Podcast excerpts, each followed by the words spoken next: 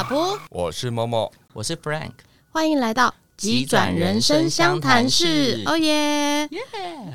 我 这声音也太可爱了。哎呀，一定要装一下的啊，不然怎么骗小朋友？哎，你大概是你大概是第三季所有来宾最最怎么讲？最活泼？对，哎。各位 各位听众，他现在在我前面跳舞，手舞足蹈。完了，透露我的年龄了。哎，好，我只能靠这张脸来骗人，我我我我我不能再这样子了。可以啊，你知道我们都是靠这张脸在骗人。也是也是，只是这时候就说，你知道我的年纪吗？你是我的高中老师吗？喂，有事吗？来，那个门口在那边。今天就到这里，谢谢大家，要 follow 我们哦，拜拜。结束。比小夫还快呢？但什么比小夫还快？哎，你知道就就小夫怎么了？你知道就这一位嘛？他眼睛小小的，然后就鼻子嘴巴灵灵的，然后就。所以，我跟我另外一个朋友都会说：“哎、欸，小夫怎么样？小夫怎么样？” 反正他不会听嘛，对不对？哎、欸，这我不确定哦。好，那我先跟他道歉。好啦，小夫是我们两个共同认识的另外一个朋友。对对，然后不好，好，我们不要再透露任何讯息了。好啦，我们今天很开，因为一样第三季，我们继续邀请到各界的助人工作者。嗯，所以今天的。你看今天讲话这么 Q，对不对？声音还可以这么广泛运用，所以他的职位就是语言治疗师。语言治疗师，好，各位朋友，大家有知道语言治疗师在做什么的吗？老师，所谓的语言治疗是在治疗什么东西啊？哦，大家很容易会被语言治疗的语言两个字两个对困惑住了，对。所以他是，其实应该比较偏向是，我大部分都称自己是沟通治疗师，因为其实沟通就会跟语言有关。沟通治疗师，嗯嗯嗯，还比语言治疗师更适合你的职务。对对，嘿，很奇特哦。对，因为我第一次听到语言治疗师，也是我自己中风之后。嗯，那因为中风的话，就是。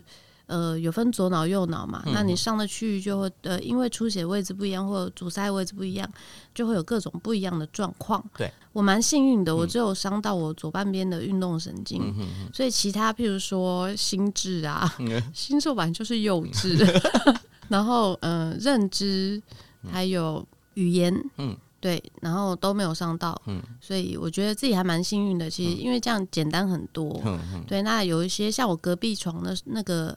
阿姨，她就是左脑出血，哇！对，她左脑出血的话，就影响到右半边的动作，嗯、然后那边就比较容易会伤到语言。对对对，所以那时候我才知道，哦，原来这样伤到会伤到语言，嗯、然后是需要有语言治疗这一块。嗯嗯，然后我才知道原来有这个工作啊。嗯、对，但也很少接触到。对啊，因为没什么机会。嗯嗯、就像因为我呃刚毕业不久的时候，嗯、我有曾经有带过几个比较特殊的小朋友，有一个是那个智能发对、嗯、智能迟缓，嗯、然后有自闭症。自闭症。嗯、对，那他们对于对于表达都是有困难的。但到那那个时候，我也还不知道，其实也语言治疗也有在这部分，对不对？嗯、对，没有错。对。那因为我知道的就只有这两块，嗯、一个就是小朋友的问题，嗯、然后另外一个就是中风伤到的。对，那还还会有其他的吗？还有其他的啊，像是有些人就是他的声音嗓音是异常的。讲话很容易吵声，或者是他的声音。我现在这样算吗？哎、啊，你不算，你不算呐，对，是 OK 的，你的声音是 OK 的。是啊，因为我每次录音我都会一直，啊、清喉咙很正常啊，对，很正常。大部分语言治疗师会处理的另外一个项目，就是像嗓音的部分。那嗓音的部分就会跟它的声带、声带振动的品质会有关系。所以这跟它结构结构的问题吗？对，结构是一种，没错，很厉害。那还有另外一个就是功能。它的结构正常，可是它很习惯用很高的 pitch 去发声音，我们称的叫做 juvenile speech，就是大家好，像林美照那一种，对，哦，对，就是不是用它适合的 pitch 去发声。他们那样如果一辈子这样讲话，是会有呃有什么伤害或后遗症的吗？哦，那个，因为你不是用你正确的嗯发音方式，对，那这样的话，其实会让你的声带一直很紧绷。对，一方面会很紧绷，或者是就是一直在过度用力的情况。哦，那大舌头算吗？大舌头其实不算是嗓音的问题，它比较像是构音，就是超龄呆那一类的。什么意思啊？大舌头其实就一般我们称的口疾嘛，不一样啊。大舌头有些是因为我以前有教过大舌头的学生。哦，我知道就是这一种讲话像这样子的，对，那其实我们叫做 intradental，那有人叫做 lisping，它其实是构，对，就刚才讲的构音。构音的一部分，那构音其实是我们嘴巴怎么样把这些声音正确的产生出来、讲出来。构音跟嗓音是不一样的，对，不一样的。对，所以如果今天想要让我自己唱歌更好听，我是可以去找你上课的吗？哎、欸，也也可以哦。其实国外有很多语言治疗师，他们就叫做嗓音美容。真的假的啦？我随便乱讲的。真的，真的，真的，国外有这个领域，然后也是语言治疗师，他们会去负责的。那所以，我现在可以请你现场唱一段就对了。哦，我没有 嗓嗓音就不是我我专长的，对，就就其实呃，语言治疗师每个语言治疗师擅长的领域都会不太一样，对、嗯、对。那我们都其实基础的都会知道，对。可是嗓音嗓音其实是另外一个另外一个领域的部分，但也很也就是很很实在，就是嗓音这个领域也确实它的客群，它需要服务的人哎、欸、比较少。比较少，对对对。那还有，我现在这样乱想、嗯、想到的，因为我们刚刚讲小朋友的大概就是语言发展迟缓嘛，嗯、然后因为声嗯构音的，然后嗓音，对啊，然后自闭症，对，我们刚刚有讲过自闭症。然后失语症就是成人了，中风就中。哎，失语症是只有中风吗？还是说，譬如说像有有心理，就是那种大冲击，然后突然不会讲话？嗯、哦，这个比较偏向是心理层面的。我们大部分会把失语症定为就是呃，因为中枢神经，因为。中风、中枢神经导致的那语言能力的丧失，这、嗯、病因性跟心理性是不一样的，对不对？是不一样。病因跟心诶、欸，心因真的是心因哦。对对对，像我们就像我们有时候会跟心理师一起处理的，就是小朋友的选择性缄默症。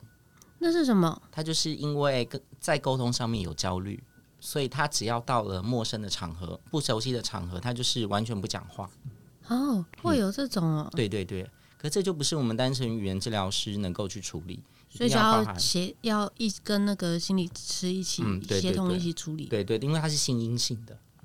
刚刚讲病因性的话，嗯、如果说，比如说口腔口腔癌，嗯，或者是呃，anyway，就是这一代的咽喉癌之类的，器质性的了。啊，器器官的器，器质性，对对对，它是因为构造的关系。他们口腔癌、喉癌的病人，因为他们要切除掉他们一部分的构造，嗯，那切除掉之后，其实一定会影响到他的讲话，嗯，对。那这部分的话，就我们称为是器质性的器官的器，对对。所以它有很多，哎、好复杂哦。对，可是这这其实很多医医疗大部分分类也会比呃也会用这个方式去分啦，对，嗯、对对，心因性跟器质性，对。那嗯。唇唇腭裂那个会有影响吗？啊，唇腭裂也会影响。对，那我大部分都会建议家长，就是有唇腭裂，像嗯，我以前就遇到过，哎，因为因为我在国小有服务个案嘛，我就曾经听一个小朋友的那个声音，他呀哇呀那个呀，就是你会觉得好像声音被掐住，对对对，然后掐着喉咙讲话，呀呀呀哇，对，然后我那时候听就觉得，哎，那那那个不像是一般构音异常的小朋友。所以后来就是帮他，我就拿那个压舌板，将嘴巴打开，然后这样念啊，就发现哦，他的那个软腭构造不太像是一般的构造。然后后来我才问了老师，老师又说，老师那时候也不太确定他的状况是什么，所以后来有问家长，家长说哦，他小时候是有那个唇腭裂的，哦，他其实有腭裂，主要是腭裂，唇裂的话就包含了嘴唇，我们一般真的吐唇，嗯，就是唇裂。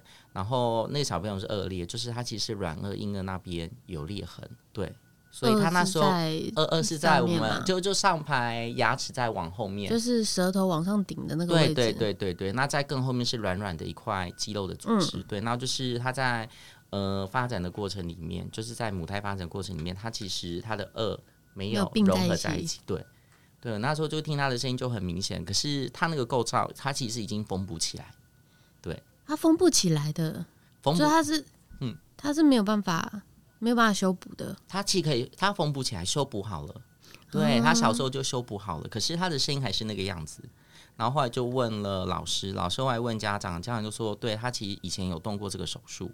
然后我后来又再问了一下，因为后来是老师特地打电话给家长，然后就叫我听。嗯、问了之下呢，是动完刀之后，那个医师说他接下来就没问题啊。动完刀就说没问题，但其实还是要继续持续做复健。对对对对对，就这时候做语言治疗反而是更重要的。对对对对，就跟我们知道小朋友如果是听力障碍一样，知道他他有听力的损失，其实我们就呃配完助听器，做完了听能前端的复健之后，后面就是语言治疗是要去介入的。哎，所以你们也有也有接。听力障碍的，对对对，因为听力障碍发音一定会有问题，因为听不到嘛。对对，特别是越小的小朋友有听损，可是家长没有早期发现的话，呃，他的那个那个构音清晰度就会受到影响。对，那当然他的听损越重的话，他的。言语清晰度也会越低，所以其实有一个很，其实就大家有一个大观念，就是我听的声音越不清楚，当然我能够去讲出来的声音也会越模糊。因为他们这样子就是连自己的声音都听不到，对不对？诶，就给自己声音的回馈可能也是少一些。对对对，然后可能听到的声音也是比较扭曲的、歪曲的。其实语言治疗跟听力有非常大的关系。对，所以国外会叫做听语学会。听力学会，对，听力跟语言的学会，台湾也是啊，台湾是台湾听力语言学会，所以这两个其实应该是 combine 在一起的，嗯，但是它又又还是有分开专科，对对对对对，其实听力师跟语言治疗师彼此合作的，应该说他其实因为听本来就影响到说，对，对，所以听说会放在一起，对。对对对，啊，突然觉得你们要学的东西好很多哎、欸，不过我们还是有分科啦，我们听力的部分就是会知道。耳朵的构造，还有就是，嗯、呃，听损小朋友的一些发音的状况会是怎么样？然后还有就是后端的他们的治疗。所以成人的部分，嗯、不管我们不管心因性的，嗯、因为那毕竟是心理师的事情，那不干我们的事，嗯、不干你的事。嗯、对，对，成人的部分的话，嗯、除了中风之外，嗯，还会有什么状况？就呃，应该说中风，然后什么口腔癌之外，还会有。还会有突然失语或者是什么的可能吗？有，也有可能。我们称以嗓音来讲，就常常会发生。其实，嗯，那也算是心理啦，那是转化症。转化症就是他原本可以发声音，可是突然间因为压力过大，或是因为有什么样的呃那个巨大的冲击，他的声音就不见。我们前三集之前，嗯，嗯有一个心理师来上节目，嗯、他就说他原本是银行行员，然后后来他就得癌症。嗯他好像失失去他的声音一年，嗯嗯、然后后来就发现是因为当时开刀的时候那个肿瘤太大了，嗯嗯嗯、然后去切到他的声带，呃，切到声带，嗯嗯、好像是声带啦。嗯、他上次这样讲吧，嗯、大家自己去前面听哦。嗯、对，然后所以他就是等了一年都还没有办法讲话。他现在是职业在正在职业的心理师，嗯、哼哼所以现在很会讲话。哦，那还好。但是他是说声带，因为声带有被影响到，所以他现在讲话比较温柔。哼哼哼对，我是觉得有调整过，对，是有调整过的，对对对对。所以声带如果曾经有受过伤，然后有比如说像他开刀有切到，嗯、那个是有办法复原的吗？还是就是一定会影响？应该不能讲复原，而是找到他最适合的。用声方法答对了，对，找到他最适合的用声方法，让他声带尽量不要用不正确的方式去震动。哎、欸，这到底要怎么知道自己声带怎么震动啊？哎哎哎，声带震动还是要靠仪器啦。哦，吓死我！我想说，你该不会现在讲话就可以看得到？没有，我我我们语言治疗师只会用听知觉，就是听你声音的品质状况。但是真的要看声带震动，还是要用仪器去看。对对对。那回归到就是，我们刚才有讲到，就是中风会造成失语症。其实我刚才人一开始有讲到，就是语言治疗师处理的是比较像是沟通的层次。所以像有些病人其实是，诶，他的语言没有问题，但是你就会听到他讲话的速度比较慢，甚至有时候是他想讲，可是他会有一些其他的动作带出来，影响到是，诶，应该就影响到他讲话的那个言语的清晰度，像是 Parkinson。嗯，对，Parkinson 也会影响到他说话，对，还有一项是 Huntington disease，就是那个亨廷顿舞蹈症，所以舞蹈症也会影响到，因为他们有时候举手，呃，那是什么东西？舞蹈症，呃，简单来说就是他想要启动他动作的时候，他没有办法去抑制掉其他多余的动作，他就像舞蹈一样。对，那有些人要讲话的时候，他出现这些就会干扰到他讲话的那个流畅度。对，这也是我们要去处理的。这样想，我就想说，最近我跟我妈沟通的时候，我也发现，就是她，我比较担心的是，我不知道她是反应不过来，还是讲不出来。就有时候只是问她，你今天想吃什么？但她就会看着天花板等很久，然后才讲出一个答案。嗯，但是她平常不是问问题的时候，她讲话都很流利。变成问问题的时候，她就会很钝。嗯，这样是我让我给他心理压力太大吗？这这这这个还要再看啦，因为 有时候我们在平常对话的时候，那个那个其实是你发现有点像是下意识、直接性的回答。可是你有时候问问题，就跟我们治疗师一样，有些失语症的病人。你好像跟他聊哦，都还蛮 OK 的。可是你真的进入到正题，真的要让他练习的时候，他就反而提取不出来。对，那因为你越是问问题的时候，那其实就要牵涉到他的词汇提取。对，词哦，词汇提取，对对对对，词汇提取。那这个情况常常发生吗？你说妈妈吗？对对对对对。当然，就是讲到严肃的事情，他才会这样了。嗯嗯嗯，对。而且平平常都还，平常倒是还好。哦，那那我觉得应该应该是先暂时就是在。在追踪、在观察就好了。对，我们比较担心是，他连他日常的对话，日常对话很好。然后、哦、那那那先不用担心，他还可以给我连珠炮。哎、欸，很好，就还会跟你吵架，对不对？对。因为他也要快八十了，对啊，所以其实各种退化其实一定会有的，对对对，对，但是就也会比较担心说是不是有一点点失智症，嗯、但因为之前去检查失智症是完全没有的，因为他一直很担心他自己有失智，嗯、然后而且他都会拿来说嘴，啊、哦，我老了啊，对，然后就啊，我觉得我而，他而且他会有很担心的方式说，嗯、我觉得我老人痴呆了啦，这样，对，但是我们想说明明你就。我我们大部分这样子，你都，嗯、呃，这这这这这比较酸一点，就是老人痴呆不会知道自己老人痴呆。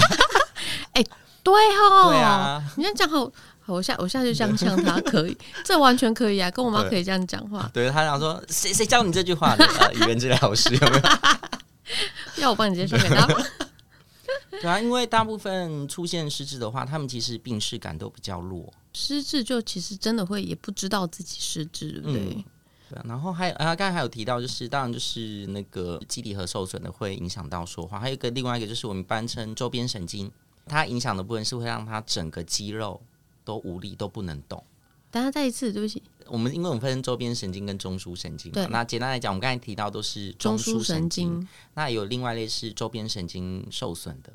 那周边神经受损的话，就是它那个神经一断掉、一坏掉之后，它其实是整个肌肉。没有办法用力，对，都没办法用力，这样也会影响到说话，也也会影响到说话，对，因为你看我们脸部也是有肌肉啊，对啊，对，脸部肌肉还蛮细致的，对对对。那如果它影响到可能是它整个舌部的肌肉的话，哦，哦，对哦，对对对，所以我才说语言治疗，因为大家第一个想到就是哦，我们一定要处理他的声音，要让他能够讲话，要去处理他的语言。可是我讲的是语言治疗师其实是沟通，我们强调的是沟通，因为他有可能他真的没有办法。用他的声音去说话，真的他的语言受损到，就是他真的很难产出他的字来的时候怎么办？这时候就是要退回到沟通的层次。嗯，这一条沟通的路不行了，我们就要再帮他想其他条的沟通的方式。哦，所以你们其实不是只有在教帮大家恢复他说话的能力，嗯，是其实是沟通的能力。对，你没有办法说没关系，我们用别的方法给你。对，但是像中风的失语，就是中风的失失语症吧？嗯，因为我那时候就隔壁床的阿姨，她就是有伤到语言嘛，他们是连字都对不到，所以他没有办法说，他也没有办法写。但是你讲的是不是他要的？他知道。那他他产不出，他找不到任何帮自己发声的方，所以他们很容易生气。会会，就我我不是讲这个啦。对对对，他连我不是讲这个，他都没有办法清晰表达。对啊，就只就只能很生气的摔东西。对对对对，你看，就是哑巴吃黄连，有苦说不出。对对对，其实这个现象不管是成人的失语症，其实连小朋友自闭症小朋友有时有有时候自闭症小朋友也会有那个情绪大爆炸，就是因为他想表达的东西不见得非常的有效，所以导致的结果就是我想要表达，但我表达的东西没有得到我要的结果，他当然也会暴走。其实也希望借这次的 podcast 给大家知道，就是我们对对病患的态度会影响到他对自己对这个疾病的观感，还有就是他对这个疾病治疗的意愿。对，像我就遇到，就是其实有一个奶奶，她其实是她基嗯基本上她已经几乎没有办法讲出字词来，可是她的她的理解是好的。我请她去指认东西，她基本上都是指认正确。可是我有跟家属说，就是我希望他能够用其他替代的沟通方式。可是因为 家属的期待是希望他一定要讲话，对对，但我知道说讲话对他来讲已经是非常困难了。然后，可是我就尝试其他的，但因为家属觉得他们不要这个方式，他们就是坚持说不行，我一定要他恢复可以讲话。对对对，所以大家也会有一个迷思，就是觉得语言治疗师好像就可以让病人一定都能够说话。说话。可是对我们来讲，是因为要考量到病人的心理状态，对我们来讲是，他只要能沟通，他沟通的效度到了，嗯、其实对他来讲，他那个心理压力。也可以减轻很多。对，而且这样应该或许真的有一天他就自己突然蹦出话来。如果是不是结构性的问题的话，嗯，嗯，这个就要就还是要语言治疗师慢慢去慢慢带，对对，对。其实是有时候嗯，这样。但是有时候会不会他们越就是像你刚刚讲的，越紧张越排斥，他就越没有办法做这件事情。对对，对，心理绝对还是影响直接影响生理的啊。对对对，就跟我们有时候治疗病人，就是要他讲就讲不出来，可是突然间。他就是一直讲不出来，生气的时候就是脏话就飙出来。对，就是你下意识的，因为这时候就突然间有办法冒出来，所以就是脏话还是连篇的。对对对对对对对对对，什么什么什么什么什么什么什么祖宗十八代全部讲完了，对对对对什么歌开头的，然后那个那个 I 结尾的，就就就全部都冒出来了。对，哦，对，但是他骂骂完全部了，还是讲不出正在讲那个东西。对，就是词汇提取困难最奥妙的地方。对，哎。好神秘哦！嗯、原来，所以真的，我觉得语言治疗师应该改成沟通治疗师。对，可是这样大家就不会有那个迷思，说不行，你一定要教会他讲话。对对对。所以早疗这一块也也会有一样的状况吗？早疗也是啊，对啊。早疗其实像啊，也刚给大家一个概念，就是像以前啦，也有很多家长会有个迷思，就是像以构音来讲好了，就是讲话不清楚的小朋友。很多人都认为说啊，他们等到四岁再去做治疗就好了。为为什么是四岁？有有有些认为说，因为四岁的时候小朋友的理解表达都已经像小大人一样了，所以这时候去做介入会比较好一点。但是这种治疗不是越早开始越好吗？如果他是构音的问题的话，对，这呃，可是因为还有另外另另外呃另外一个原因，是因为大部分的小朋友四岁他的。讲话其实会跟大人的清晰度是一样的，所以就认为说，那四岁如果你的清晰度还是不好的话，再去做治疗，再开始治疗。对对对，但我自己的经验是，嗯、呃，我我比较会偏向是，如果他的，因为小朋友本来在发展的过程里面，他讲话的音一定会有错误。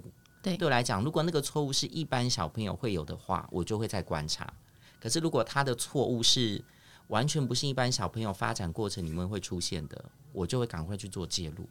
哦，对，所以就每个每个治疗师或是每个人看的点会不一样。那我看的点是，因为他既然在语音的发展过程里面，他就已经不是正常发展历程会出现的错误，那就代表说我们要赶快帮他调整到正确的那个错误历程，因为他往正确的方向发展之后，或许他慢慢的他自己的语音就可以改善起来了。嗯，嗯，对对，所以像我自己也要跟大家讲，就是不见得是四岁才要去做。构音的治疗，嗯，对，其实有时候还可以再更早一点就可以去做构音的治疗。对，嗯嗯嗯，好哦，嗯，如果有在听，哎，其实不知道听我们节目的爸妈，我不知道有多少。哎，嗯，我觉得好有趣哦，因为哎，你是语言治疗研究所毕业，但是其实你还有又又多了一个专长哦。哦，对对，应该应该是是先有这个专长，后面才是语言治疗。对，哦，反过来我讲错了，对对对对对，我大学我大学是念那个。一啊，不行，我我讲出学校又会暴露出我的年龄。我们学校讲学校，你可以讲学系就好不行不行，我我我我一定要弘扬一下我的母校有没有？要让我的母校添光一下，就是呃国立台北教育大学特殊教育学系。对，所以你本来是特教特教老师，对，本身是特教老师，嗯哼，然后才又再去修了语言治疗的部分，对对对，对。所以其实你对于，反正真的是对于早疗这，就是早疗这一块，你是一个专上的，就是经上家，就是要干我要讲什么，提取困难。这时候就说：“哎、欸，我脑中亲上加亲的。”对，这时候就说：“哎、欸，我脑中风、欸。嗯” 好，帮你记录一下。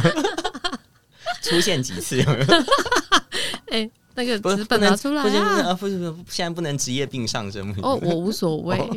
对，反正我嘴贱起来的时候、哦，我就不相信我脏话会讲的比那个病人差啦。哦、应该应该会更厉害，有没有？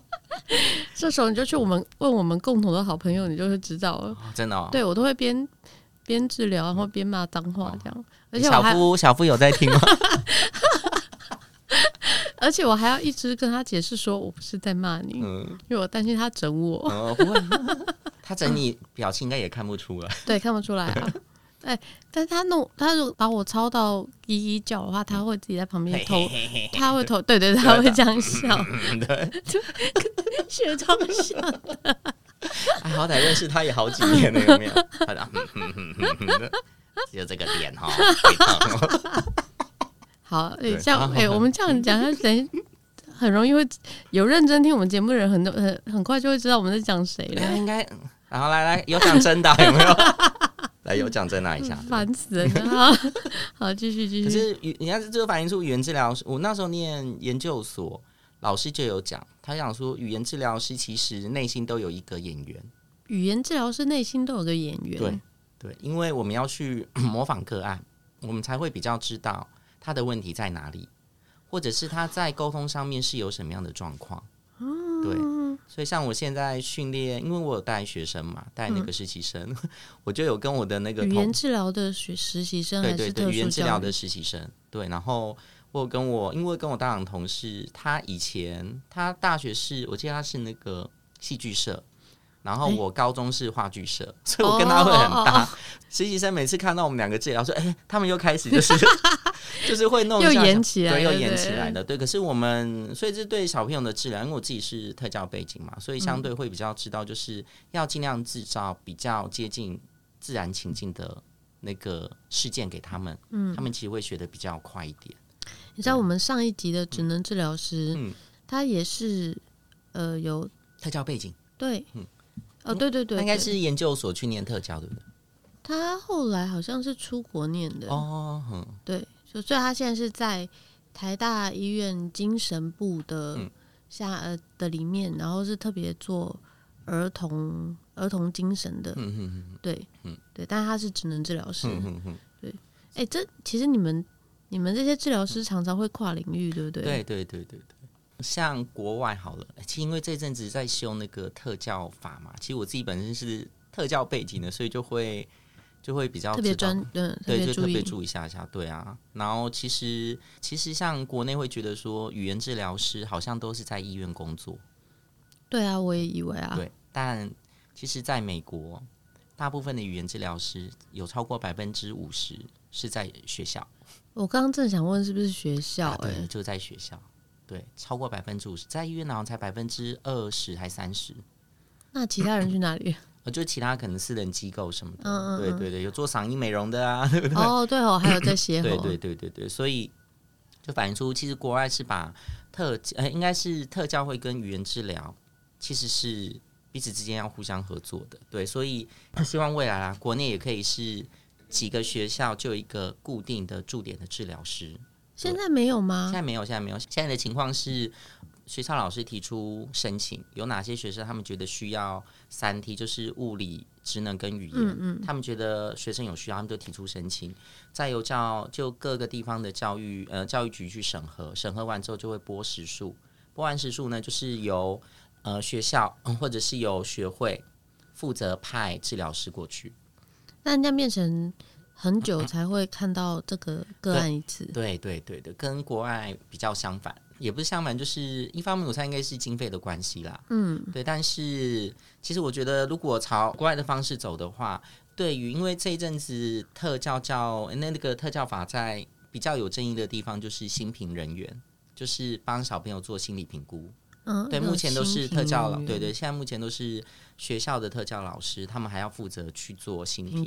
可对，可是其实我自己也是特教出来的嘛，其实那个真的很很累，因为你除了要顾你本身的小朋友嗯的课业，你还要再额外再抽时间，然后要再去观察嘛，对，观察新的可能是未来要接受特教服务的学生，而且要帮他做测验。有这个测验就漏漏等很长，嗯、对，所以花的时间会更多。但如果我在想，如果是驻点的话，其实对新平老师来讲会是一个比较好的点，就是有些测验就不一定是要他做，嗯，而是由我们治疗师去做，嗯，对啊，像什么是像之内也可以再去做他的一些注意力啊，或者是做他的一些视知觉啊，或者是做他一些动作的部分。那我们语言治疗师就可以再去看他的口语理解啊、口语表达，还有就是他的。呃，他对音韵的概念是不是有影响到他未来的呃那个学业的成就？对，所以我觉得这对新民老师来讲 会是一个比较负担会减轻的一个方式。国外好像也是这个样子，对，嗯、所以我就觉得还有一段路要走了。但我希望大家可以知道，就是其实国外语言治疗师大部分是在学校，学校里面，学校单位，对对对。但是像在学校单位的话，大部分会。小学而已吗？还是说其实国高中也会有？嗯、有的国高中也会有，对，小学、幼儿园，嗯、但主要都是在小学跟幼儿园。我知道有的大学也会有，对。大学，大学为什么要有？因为有些身心障碍小朋友，他们还是会去大学就读。你说身心障碍的小朋友，对对对，像自闭症的小朋友，他、哦、他们还是一路会读上去。嗯、对对对对对，那他可能真的在大学端的时候，他在互动沟通还是会有。困难，嗯、哼对，这时候还是需要语言治疗师，而且学校的语言治疗师也可以去处理学校老师的嗓音问题呀、啊。哦，哦，对对啊，因为是职业用声者，所以他一定嗓音也会出状况，这时候还是需要语音治疗师介入。职业用声者，对，这个呃，这个词是不是？哦，职业用声者就像广播人员啊，就是以声音来谋生的。对，有一些作业作业员一天都讲不到两句话。对啊，对啊，对啊。那业务员算是？嗯、呃，业务员也算啦，因为他要用他的声音。哎、欸，那我也算呢。对啊，所以我以后可以找你。可以，但是我找你干嘛？对，我们喝咖啡。啊，对，喝咖啡聊聊小腹，对，聊小腹。大家耳朵应该很痒。因为我从以前用声音就用很多、欸，哎，嗯嗯，对啊。但是我其实中风之后，嗓音真的有差，会会有差的。对，但是比较没有，嗯，没有没有。力气的应该怎么讲？因为我中风之后，有跟我以前教课的学生聚餐，那、嗯嗯嗯、他们就很惊讶说：“你怎么变那么温柔？”然后还想说：“我变温柔没有啊？我差不多都是这样。嗯”他说：“没有，你以前教课的时候不是这样讲，声音很洪亮，对不对？”对。然后真的，现在那种像以前我们去看演唱会尖叫，嗯、我都可以叫整场听到，嗯、小巨蛋听到我有回音这样。然后现在去尖叫，就是大家在隔壁两位听得到，嗯、对。这跟中风有关吗？嗯，会有，会有。对，其实中风多多少少会影响到那个嗓音的部分，多少会，多少会影响到。对，这跟插过鼻胃管有关吗？呃，鼻胃管没关，因为鼻胃管它它的管子是有那个 CP 嘛，就直接到食道，我们食道的前面才是我们的气管，除非是插管。对，哦，气切插管，那个气切那个就会插。对对，因为它会还好没有，因为因为我们的声带下面其实就是我们的气管。所以，如果你是插管的话，一定会经过。经过，对对对。所以，如果只是食胃呃鼻胃管的话，就没有、嗯、没有插。对，对，哎、欸，我一直以为就是我中风期，嗯、因为我中间在加护病房，我是解离性失忆症，嗯、我是完全不记得的。嗯、对，但是所以后来我才知道说我有要被插管灌食，嗯、因为他不知道你，他那时候还不知道我伤到哪里嘛，吞咽有什么问题都不知道，嗯、所以那时候在在就是插要插插鼻胃管。从我清醒开始，有印象开始，我都觉得我讲话很就是很虚，然后很发不出很大的声音，所以真的是跟中风有关，会会会有关系，对。可是有些人就听不出那个细小的差别，对。所以语言治疗师都有金耳朵 （Golden Ear），所以我们会去听，因为对我们来讲，就是像像我现在带学生也是啊，就是。每次评估完就说，你有没有发现他有其他的问题？那他们着重的地方就是他讲话讲话清不清楚啊，或者是他的句子有没有很长啊，或者他是不是用完整句，能不能去应答？我说没有没有，有些个案的声音你一听就知道他是有状况，所以那对语言治疗师来讲，是我们已经内化了，那是职业病，我觉得都称那个叫做职业病。所以这也是经验吧？对，经验，对啊，那确实是经验。因为真的，呃，大部分中枢神经受损的，其实都会影响到声音，只是会不会呃严重到就是干扰到他的生活，或者是会让人家很明显察觉到。对，严重的多寡，嗯，对，严重的程度。嗯、好吧，那没关系，我现在声音是 OK 的啦，对啊，没有，反正现在。反正现在就是没有要很大声讲话嘛。对对对。那听演唱会的时候要尖叫，就旁边两位听到就好了。那就先录录录音嘛，自己带一个 speaker 大声公嘛。对。对，最一开始我是以为中气不足，嗯、哼哼，所以一开始我什么什么左半边不能动了，嗯、然后不能走路了，嗯、什么我我都没有哭哦。嗯、会坐在路边哭，我只为了一件事情，就是我唱歌变难听了。我一开始唱歌那边超级难听，因为我以前唱歌就是我曾经就是有。有有私人粉丝，他们是真的会出钱请我去唱歌，他们只是就去 KTV，、然后只是为了要听我唱歌，嗯、就这样哎，嗯、而且是每个时期都有这样的人，所以呢，我一直引以为傲，就是我唱歌还蛮好听的，十个会有八个说好听，嗯、另外两个就是唱的比我好听。哦，还是另外两个根本就不懂欣赏哦，对啊，通常啊，哦，通常会说我唱不没有感受出来我唱歌好听的是完全不会唱歌的人，对啊，对会唱歌的人。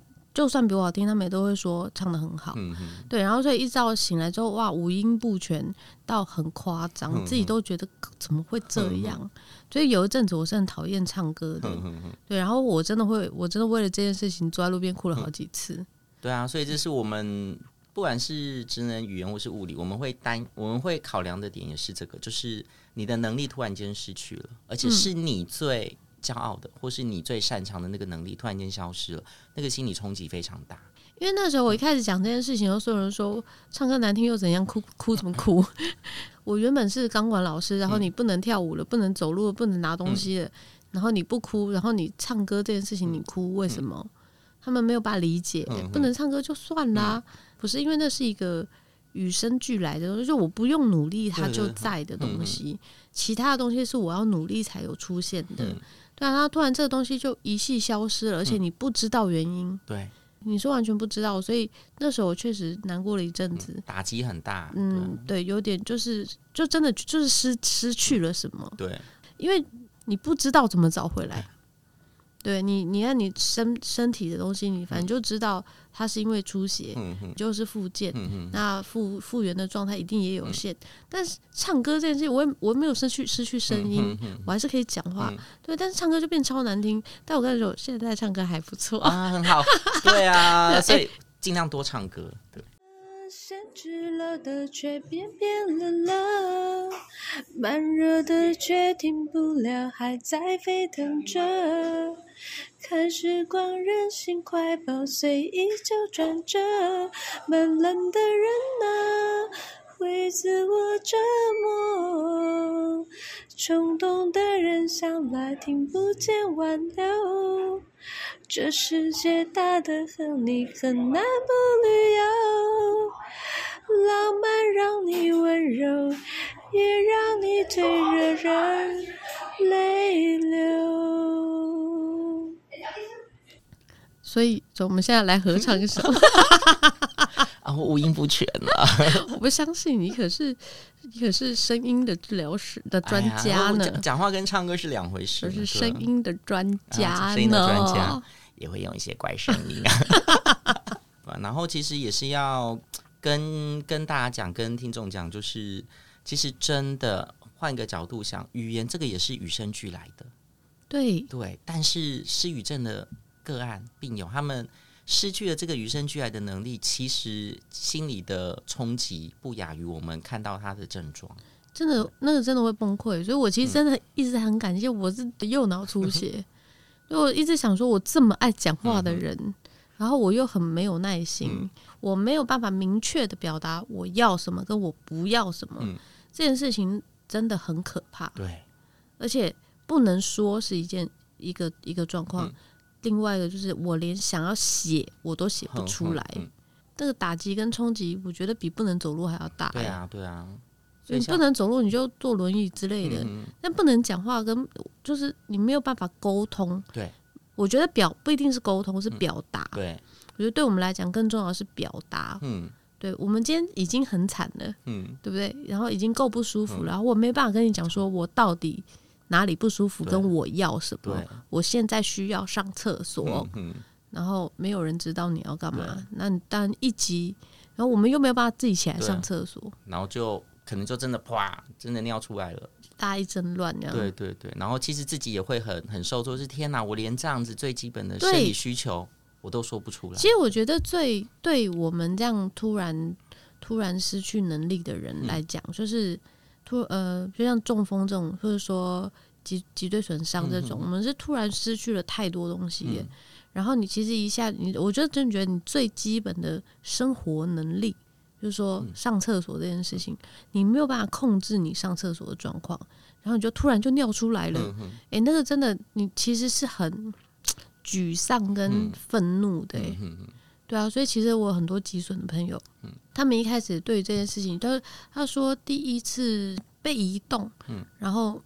啊，他第一次要站那个站立床，站立床就是这边跟大家解释一下，站立床就是一个不能站的个案，但是他还是必须可能要练习或者要训练，他们就会放在一个床上，然后是整个床会整个会整个起来，对，它就变成立起来的，嗯、看起来就会像站起来的感觉。嗯、对，他说他第一次站那个就是一一移动变成直立，嗯、然后他就直接拉在裤子上。嗯，对他其实那十九岁的男生，你说那个。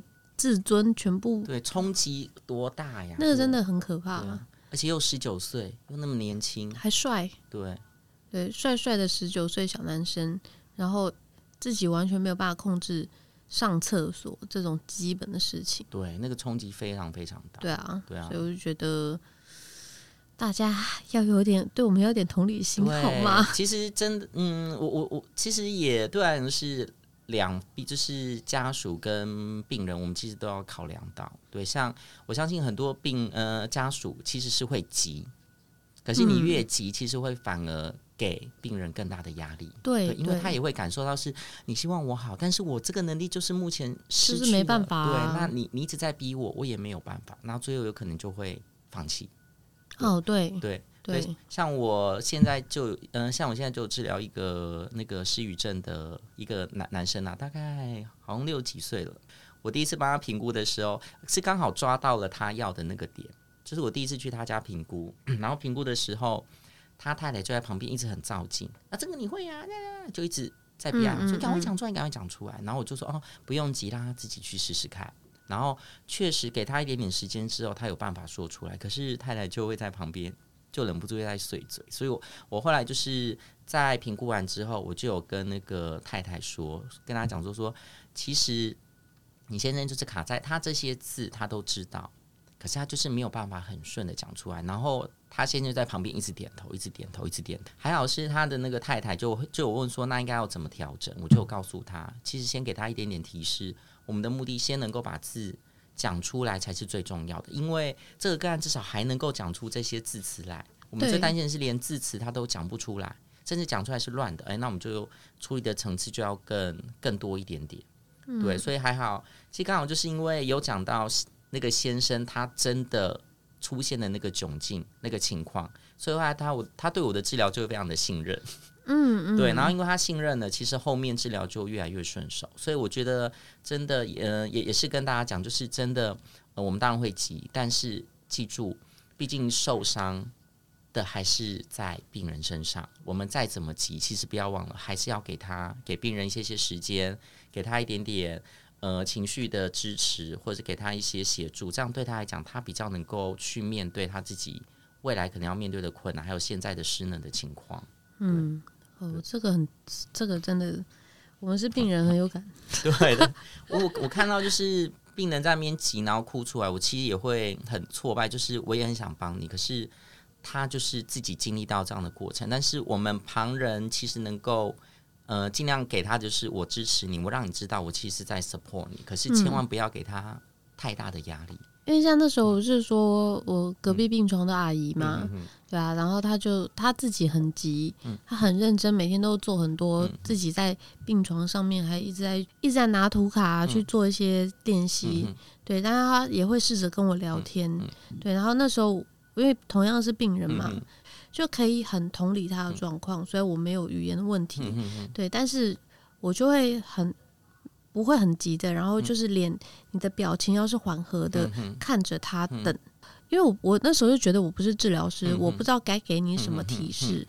嗯、就算我可能知道你是要讲什么了，嗯、但是我也都没有跟他讲，嗯、因为但是也有可能猜错嘛，嗯、猜错，我觉得他应该会更生，就是他应该会更急。嗯、对，所以我就是看着他微笑，等他想出来。嗯、对，然后他有时候就是有时候他讲得出来，有时候就会。嗯 然后就不讲了。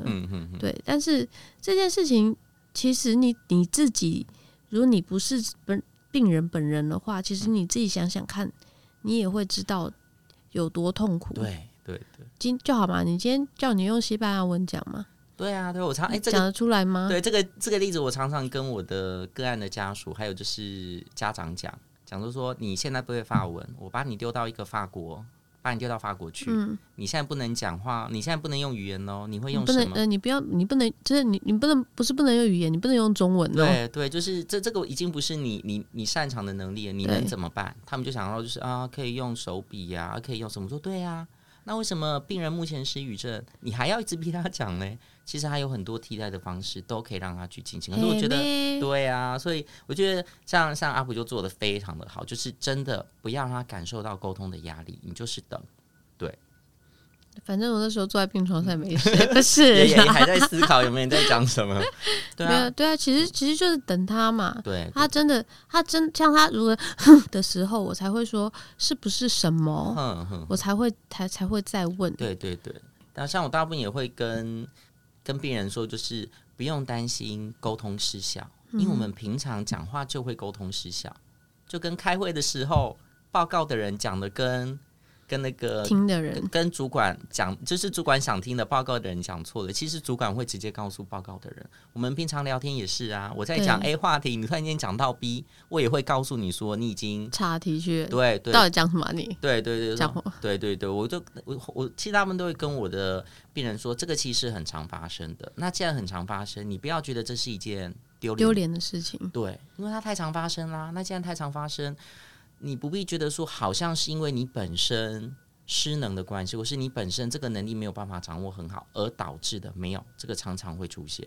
嗯嗯，不然为什么我们去国外点餐，人家会给你有的会帮你做中文的，有的就直接给你看图，对，一样的道理。哦对，哦、对啊，那就是沟通常常一定会面临到沟通的呃沟通的错，呃，应该应该说会到遇到沟通的那个阻碍，但我们的目的只有一件事情，嗯、让这个阻碍减少。对对。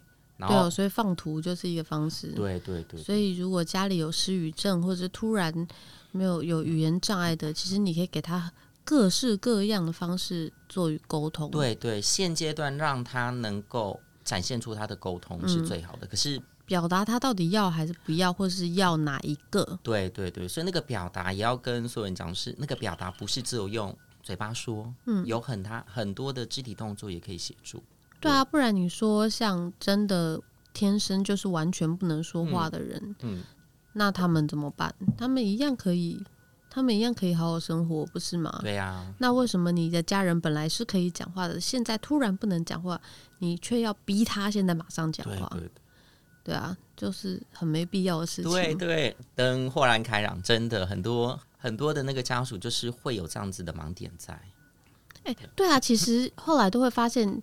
身边都是都很多都是家属比病人本人还急，对对，是因为是因为照顾责任的问题吗？哎，这个可以，这这可以，哎，说这这可以请请更多人去研究看，也许社工可以去研究看看。对，这这倒谁会知道？嗯，或者请那个心理师也可以去研究看看。对，有道理。对对对，不过他们好像也很少会针对主要照顾者去做一些。研究哈，对对对对，因为主要照顾者没有空给你研究啊。对对，光是照顾他，可能照顾他的生活起居就会很辛苦了。对啊，对，所以有时候觉得我们自己处理失语症，呃，就会比单纯处有时候 还还还蛮坏。有时候我们自己语言治疗师说啊，职能真是不错，就是哎，职能跟原哎那个那个物理啊，物理，真是不错，就是只要他听得懂话，啊、都好处理。对，像我们有时候面临到，就是你真的可能就是得从基础再开始练习起，可能是他可能连指令都不是很能够理解。我们可能就要让他再把指令的理解再拉起来，嗯哼，对。但是有时候这样的过程，我们也很难掌握说他到底进步的多快，对。那有时候家属就会觉得说，反正我都找语言治疗师了，语言治疗师就要把他负责到底吗？对对对对，这个情况，呃，在失语症的病人的话比较少看到，因为我我这些就会讲的很直，就想说到底能进步的多快，其实我们很难掌握。谁会知道啊？对对，我这我，我就我每次都跟，嗯，不管是病人还是家属，我都会说，你会复原的多快，跟你会复原到什么程度，嗯，你连拔杯都不会有答案。对对，甚至有对吧？对啊，那那你到底还要问什么？对，所以有时候也遇到就是学生，就是实习生，我想说，老师他大概多久会进步？我想说。如果我如果我知道的话，我就去签乐透就好了，我不会在这里工作。然后我们就哦被当当头棒喝，因为确实是那情况，我们真的很难掌握。而且、啊、这怎么会这不可能会知道吗？对啊，对啊，对啊。像我现在处理的那个失语症的病人，他就很在意自己到底有没有进步。那前一阵子他刚好确诊，然后确诊完之后，他就觉得他整个能力下降。然后还有，因为是跟因为已经建立很好的医病关系，嗯，他儿子就就就有跟我说，就是他爸爸很在意他的能力是不是有进步，哎，退退步，有没有退步？对对对。然后我后来就说，哦，好，我再去看一下。然后后来看，我就觉得，那他其实其实并没有退步，只是因为他那个 COVID nineteen 刚结束，所以他的那个专注力呀、啊，还有是整个的那个体能是。这时候就要跟北北讲说，COVID nineteen 确诊之后。大家都是这样。对，我那时候 COVID 19，我从泰国回来也是得 COVID nineteen，然后也是就是真的就是那一整个礼拜，哦，整个就是这样昏昏沉沉。而且不是只有一个礼拜，我觉得因为我也对对，因为我也确诊过啊，等于是去年五月的事情吧。嗯、然后之后真的有一段时间，真是是也不知道瞎什么脑雾，对脑雾。大家，而且是大家都一样。对对，我我以前就可以，就是可能边打报告，然后边想一些其他事情。我那一阵子就是完全无法，完全不喜欢，是一我一定要 focus 在这件事情上面，不然我就会。而且那时候，我记得我那时候确诊完，我还我连看书我都觉得会跑掉。嗯、对，就是其实很难集中。对，对所以其实 COVID nineteen 影响还蛮大，而且其实 COVID nineteen 有影响到声音。会会会。中风之后声音就已经变小了，嗯、然后确诊之后声音就变更哑。可是我发现我 COVID nineteen 完那一阵子，我觉得我喉咙一直有痰，就是就会一直很想，可是又咳不出来，你知道吗？对，就没有啊，他就不是真的有痰在里面。对对对，真的有痰，你嗯还出来。对对，就是觉得有，可是怎么做他都出不来。对，他就一直在那里。对，他有一个。嗯 有一个幽灵在那，黏在那，我们摸不到，也没办法，没办法把它排出。对，十九号幽灵嘛。对，哎、欸，对，COVID-19，COVID-19 幽灵在那。所以后来那个，我就有跟那个病人说，就是其实你能力并没有变差。对，然后我就说，我们就再看一看，等体力恢复之后，是不是还是有这个情况？因为后来他的体力恢复了，就是又在持续的进步。然后我就会，我会用这个东西去揶揄他说：“你看，你之前是不是白担心了？” 对啊，他他其实改变很多，因为他以前是他其实他应该是董事长吧。可是我觉得要要要考量的点还有一个就是，像失语症成人的复健，其实是会花更多时间的。嗯，对，因为他的进步不见得马上看得到。对对，所以我就觉得。是是这呃是这一个病人，其实是因为他的经济条件够，所以他就可以每周都做这样子的复健。嗯，对对对。那可是其实像失语症的复健呢，我们会期待是频率要高，因为频率越高，其实效果会越好。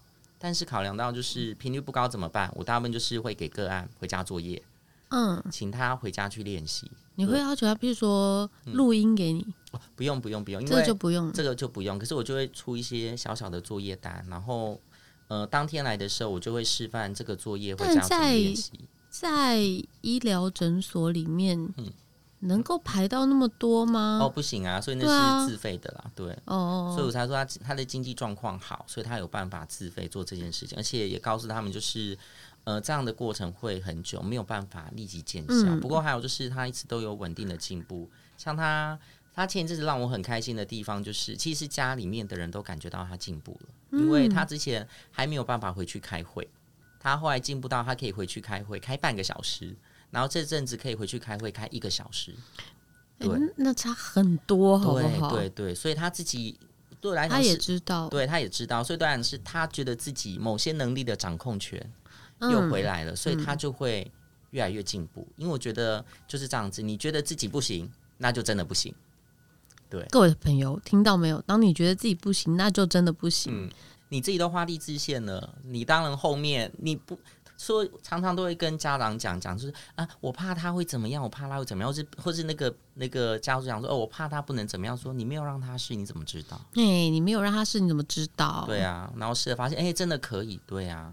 真的不需要画地，是因为你与其在那边想这么多啊，你做了，实际做了，你想归想，做是另外一回事。对啊，你只是空想，因为其实我后来很讨厌别人帮我设，譬如说他们就会说，啊、你这个你这样不是，他说他不是说你这样、嗯、你这个不行，他说你这样比较方便吧？嗯、你怎么知道我怎样方便、啊？对啊，对啊，就他们通常都是跟我想相反的、啊。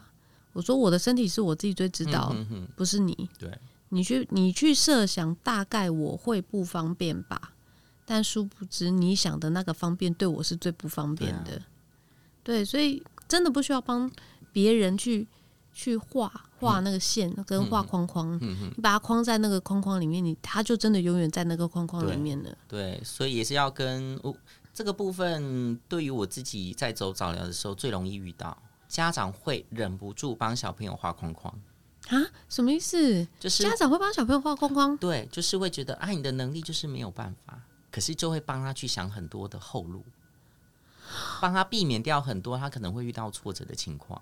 可是我大部分都会跟家长说，他要经历过这些。你与其让他不经历这些，他以后还是有，还是会有机会遇到这个情况。那他没有先经历过的时候。他学不到啊，对他学不到，所以大部分像有些家长说：“哦，老师不好意思，我要请假带小朋友去哪里？”我说：“哦，尽量去，尽量去，尽量去。”嗯，对，因为去了，嗯，好好啦，有自己的事情，就是你去了，我可以放假。对，没有。然后我就鼓励他们尽量去，因为去的目的对于小朋友来讲，去经验这些东西，其实对他未来在跟同才之间互动，因为有时候可能会聊到说：“哎，你有没有去哪里玩？”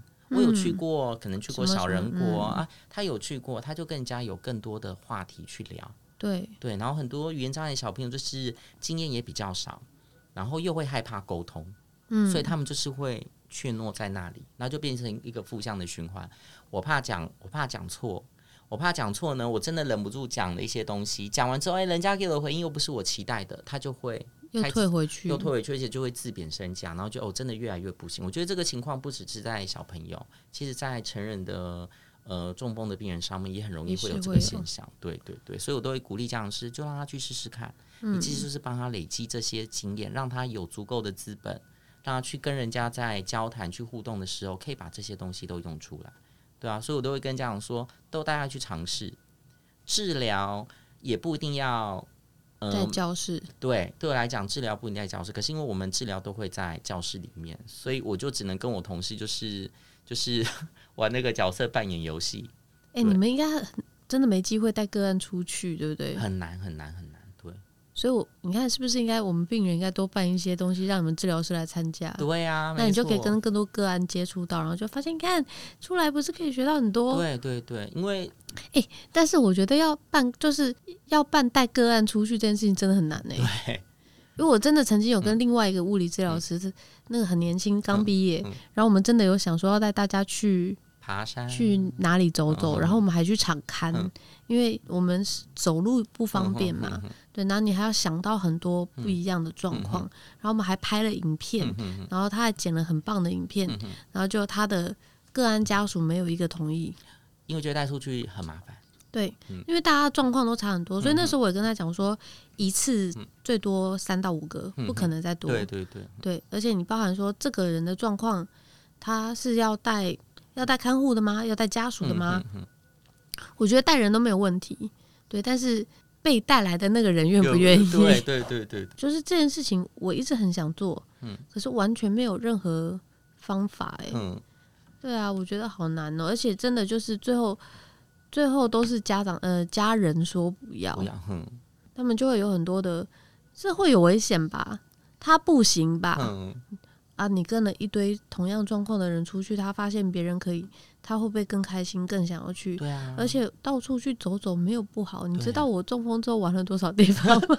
啊、就算 COVID nineteen，我就就算有 COVID nineteen 那一阵子不能出门，我还是累积了超多地方。我台湾不知道走几圈了。对啊，对啊，所以其实我们期待也是这样，就是呃，不管是呃早疗或者是那个成人的病友，我们其实最期待的就是他能够恢复到他以前的。生活的一些娱乐是最好的。哎、欸，娱乐真的，我我每次都跟人家讲说，说真的，我没有多强，嗯，我只是爱玩。可是，要对你来讲，那个娱乐会是你你一个很大的动力、啊。对呀、啊，我我就讲，我就是为了玩呐、啊。对啊，我，我就。我我已经报在节目里面分享这第大概两万次了吧。我开始恢复记忆之后，家人跟我讲发生什么事，然后发现哇，我瘫痪了，棒棒。然后想说，那那如果这次我没有回来，我就被死神带走了。那我最遗憾的事情是什么？就想了很久，什么其他的，什么不能再跳舞了，不能怎样了，就算了嘛。但我唯一最遗憾的事情是。我没有看够这世界，所以我还要重新当回背包客，就这样。然后，所以我很认真复健，然后想各种，我很认真的帮我自己赋能。对，有一阵子小夫都叫我赋能达人，小夫又出现了，你是赋能达人。对，然后就所以，然后就因为我可以帮自己生活找到所有的方法，所以我可以重新背包包出去当背包客。那就算本来四天可以玩，我要玩到。可能要玩到三倍的时间，十二、嗯、天我才玩完那个地方。嗯、So what？还是可以做到。对，对重点是我还是在做这件事情，而且走得慢，我看到的世界更不一样。对，因为那时候就说我去第一次第一次出去是去釜山嘛。我朋友就说：“釜山我已经去五次了，你有什么问题问我。”然后我就因为我不想让朋友家人担心，所以我每天都打卡，而且是每天打三次卡。对，然后他们就会，他最后就是问我说：“你到底去哪里？为什么你去的地方我都没看过？因为你走太快了，你就漏掉更多。对，值得去注意。对，所以说原本的娱乐这件事情，我认我认真觉得比原本的工作重要。嗯，对，当然工作会有一个。”就是现实的考量，对。但是娱乐这件事，就是我最喜欢的东西，我还能够继续。对，像我还可以继续唱歌，我也觉得很开心。但我中间有段时间，就说服我自己，就唱歌难听就难听啊。嗯、说我还我还调试自己的心，对，然后我还因为这样，我在我就是唱歌那么难听，我还要在粉砖上面发我唱歌影片，嗯、没没什么好怕的。对，啊，就是够丢脸了吧？没关系，我还是照唱。嗯、就是你要去，你就去找回你自己喜欢的事嘛，没有做的以前好，然后呢？可是你还是可以做啊，对，就是你还是可以做啊。这件事情我真的觉得蛮重要的。对啊，所以你看，就就就我们一般人也是啊，就是像我我我六月中就要去，还要呃就是要去泰国玩。我这阵就说没关系，我就是累 累完这一阵子，那对我来说就是一个很重要的，对，就是一个动力。所以我觉得泰国都没有，然后我就硬要把这话题岔开，让他继续对不起 啊，想一下要去哪里玩，对啊，所以对我来讲，就是真的。个案越呃越有动机的，其实对他来讲，那就是一个很好复健的那个要引 key point，对 key point，对。其实所有不管哪一个复健的种类的复健师，都是讲动机绝对是最重要的一件事情。对。对，那你今天个案动机很强的时候，你就可以给他很多很多，对，因为他不会害怕努力，他也会愿意多做尝试。但他一点，他动机是一点都没有说，你给他什么，你再厉害的老师也是没有用的。对对。但是当个案有动机的时候，家人们，你不要把他的动机再压下去。对对 对对。我想要出国玩，你这样怎么可能？对对。这辈子怎么可能？为什么不行？对啊，到底为什么不行？对啊，对啊。坐轮椅的人都可以出去了，啊、我们为什么不能出去？他们我们有阿普这个多棒的例子给大家看，对，交给你了，交给你推广了，擦汗流流汗了，流汗了。可是我觉得你都有记录下来，我觉得这很好，就是让大家看到说，你看，其实不要不要觉得不行，真的没有去适应，怎么知道？你知道吗？就是最近，因为我以前、嗯、我走过二十几个国家嘛，然后以前最。最常出游的旅伴，就以那个时候的男朋友，嗯、这一阵子他在埃及跟约旦，嗯、他现在去的那些地方，就是我我很想很想去的。嗯、但是看了他发文之后，就发现哇，我现在状态要去，其实真的不太可能。嗯嗯嗯、就那可能性是很低的。这可以是你的目标啊。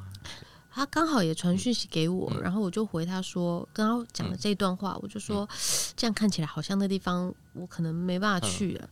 他就说：“呃，真的有点困难哦。嗯、但是呢，如果你怎样怎样怎样怎样，就是什么呃，要雇当地导游啊，还是什么啊，你走慢一点啊，就应该还是可以吧。嗯，对。然后，但是我就说，我就回了他，就说世界那么大，我先去我可以去的地方吧。为什么要执着？嗯，对啊，我不能去约旦，所以呢，我可以去魁北克啊，嗯，去其他地方。他只。”可以把它当做是一个你想要完成的一个目标。对，对我就说我我想要去走西班牙朝圣之路啊，嗯，八百公里，嗯，我要走多久？对然后真的会走完吗？嗯、对，那你干嘛要设限呢？反正有一天我会去走，就这样。嗯然后上次也是刚好碰，就是去日本玩的时候碰到一个西班牙女生，嗯、然后也是跟她聊这件事情。嗯、然后我就说，因为我们进西班牙的那个申根签是三个月嘛，然后我说三个月我一定走不完，嗯、就说那这样可能要去申请个什么东西这样。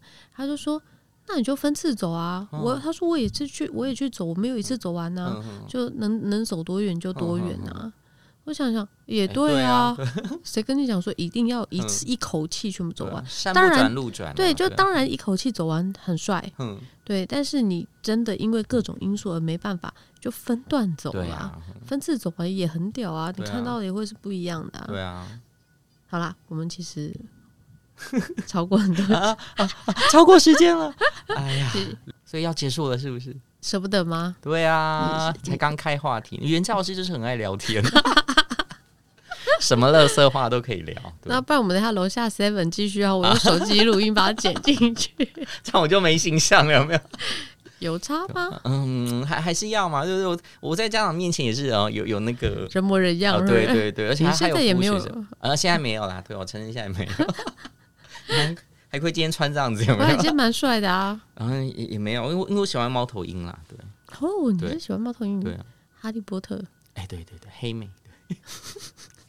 我喜欢猫头鹰，对。哎、欸，你也是乐色化人呢？啊，一定要的啊，我也有道理。对啊，因为这个就聊天，聊天也是一种很好的治疗，真的哦。对对，我们跟个案有话题，嗯、他自然而然跟你的亲近度就会增加。嗯，那亲近度增加了，其实对他来讲，沟通比较没有压力。讲的东西也会变多。哎、欸，会不会有家人在旁边说：“老师，你都在，你都在聊天？”哎、呃，有有有有遇到过，有遇到过。那你有跟他解释吗？我我就会跟他解释啊，就是聊天就是一种交谈呐、啊，因为聊天就是我们语言每天会用到的功能。嗯、他们都会跟家长说，跟家长或是家属说，就是功能这件事情最重要。聊天也是功能，只是对一般人来讲觉得。这个不是日常的事情嘛？可是它越日常，它就是越实用性的东西。嗯，嗯嗯嗯对，所以他们每次治疗都会先跟我的个案稍微聊一下，对他聊的过程，我也可以大概知道他今天可能的状况会是什么。哦，对，对，所以就是边边治疗边做评估。我也是说边治疗边跟小福聊天。对啊，对，所以他他也是他也在评估你，只是他心里会嘿嘿嘿的。对，但是我。因为我我就是话很多，我都会被大家会很适时的打断我，其实是个优秀的老师。对，像像我就不会就是乱聊，所以啊，有时候跟小夫聊就是聊一聊，他岔开话题，嗯，他怎么又忽然间回来？哎，他就是有他就是有这特异功能啊！我像我们现在就是岔题出去之后就回不来，但他就是可以马上。啊，我们刚才不是就嗯，就不想跟你讲那个话题，你听不懂语言治疗师的说话的艺术吗？我就不想讲这个话题，可是他都很会拉回来，对。碰到敌手了吧你？对，我我我无法打败他，他是大魔王。好啦，他的优点就是这个啦，所以对干嘛这样子？他的优点很多啊，譬如说，想不出来，我们竟然想不出来，然后就认真呢。他是真的很认真，他是超认真的人呢。有我虽然也是他的那个啊，对啊，我我其实是他那个那个富裕空间主要的语言治疗师，嗯，可是有时候他会说。哎、欸，那个徐志要 po 文一下，我说，嗯哦，好啊，好再说。他有时候会催促我，可是太忙了，我就没有办法。对啊，嗯、因为我自己有在那个有在那个富裕空间嘛，嗯、可是我自己还有在诊所工作。嗯哼。然后另外一个也是，呃，朋友在那个中立有一间富裕空间，对，然后我有在那边服务。对，所以就是三个地方，三个地方，对，三个地方跑。然后还有另外一个就是学校的语言治疗师专业团队。哇塞，哦，你很忙哎。对对对。然后我还把你拉来这边乐色话。还好，因为今天本来就没有排，谢谢谢谢。今天刚好没有排，对对对，因为其实主要因为知道六月中要出国嘛，所以我已经前面都已经。几乎礼拜到礼拜五就是早上八点就会去那个国小或幼儿园，对，先苦后乐型，对对对对对，我本人也是这种，对啊，就是把自己平常压榨到死，然后想说没关系，反正就是等那一刻。哎，但是我中风之前就是这样，嗯，我前面塞超满，因为我五月十五号出国，嗯，然后我前面就是拼了命，然后说没关系，我再撑到那时候就好了。我四月十四号脑出血。啊，后面的计划全都对，哎，那次我要去非洲，哎。很难得的经验呢。摩洛哥签证哇，多贵！嗯、但那次是要去西班牙、摩洛哥跟葡萄牙，嗯、就想说没关系，撑过去就好了。结果直接爆炸，嗯、不用去了，拜。没关系，我迟早会去的。对啊，这是人生的考验，有没有？可是我觉得现在的状况，说不定去了获得到的会更不一样。呃，我这我相信，对啊、绝对这是绝对的事情。对啊。我其实也就是还蛮感谢我生病的，嗯，因为人真的人生就不一样了，观点也会不同，嗯，像我们也都是从病人或者是从家属或者从家长的对谈之间知道，说啊，原来他们看到的角度跟我们看到的也会不一样，不一样，对，所以就比较能够去同理他们。其实我以前个性也很大炮，哦，真的，哦就家长不对，我就直接去直接。哇塞！对，然后刺到就家长会跟我屁哭一兵，就是整个翻脸，嗯、然后翻脸之后就发现其实这样不行，因为这样子，嗯、因为最后损失最大的不会是家长，是这个家个案，个案或者是小朋友。嗯、那我觉得不行，我我这个个性要稍微调整一下，所以现在就是变得比较柔和一些。一对，可是对实习生还是非常的火爆。哦，那不一样啊，那就训练专业跟治疗个案是两回事。我猜我猜他们心里想说。这个张老师是魔鬼嘛？就是就是对对对学生的时候非常就对他们非常的严格，可是对小朋友就啊哈哈，或是对那个成人的个案也是这样嘻嘻哈哈的像聊天，对啊。好了，我们真的不能再垃圾话下去。对对对对对。好，那最后的最后，我们还是请你给，这是要给个案一句话，还是个案家属一句话呢？都可以，都可以，你都有话可以讲，对不对？那你就各讲个。给个案家属一句话，就是你的任何的反应，你的任何的。沟通，你的任何的语言，你的任何的行为，其实都会影响到病人。当然，你自己要踩好你自己的脚步，但是也要多给病人多一点点时间，因为他对于自己的疾病，对于自己的状况，他还是需要时间去消化的。消化完了，我们再去寻求更多的协助。对，这是我给呃家属主要的话。对，给个案就是一定有可以找到自己的方法。你任何的方法，你都可以去试试看。不要觉得我现在这个情况，我很多事情都做不到。可是我们刚才有提过嘛，你要自己试了，你才会知道。而且真的只有在试的过程里面，你才会知道我还会遇到什么样的状况。与其什么都不是，然后在面一直空口说白话，还不如真的去试试看。所以对我来讲，任何的尝试你都可以去试。对于自己失能的状况，其实还是要慢慢的去调试。不过就是怎么样，都是要去 try。然后想办法回到自己原本的生活，嗯，这个才是对自己最有帮助的。莫忘初衷。对对对对，嗯，好，今天非常谢谢你来，谢谢。对，我们楼下继续，哎，不是啦，等一下还有个案嘛？对对对，下午还有两个，然后还要再回诊所上班。那我就不耽误您了，忙死了。没有，我现在想就是赶快我泰国，我就等你泰国回来再跟你约。可以啊，没问题啊。就泰国回来就继续继续忙的。对对对，应该不会啦。泰国回来，因为因为刚好学生就放国小，对国小，哎，学生就放暑假，所以那段早上时间基本上都是会空着。哦，好哦，对，可以再，所以我们再再找小福来，然后我就学他的声音，大家听听看，是谁在说话？有没有？对啊，好啊，等非常感谢你来，谢谢哦，我也很开心。OK，OK，好，那我们这集就到这里喽，要发了我们哦，拜拜，拜拜。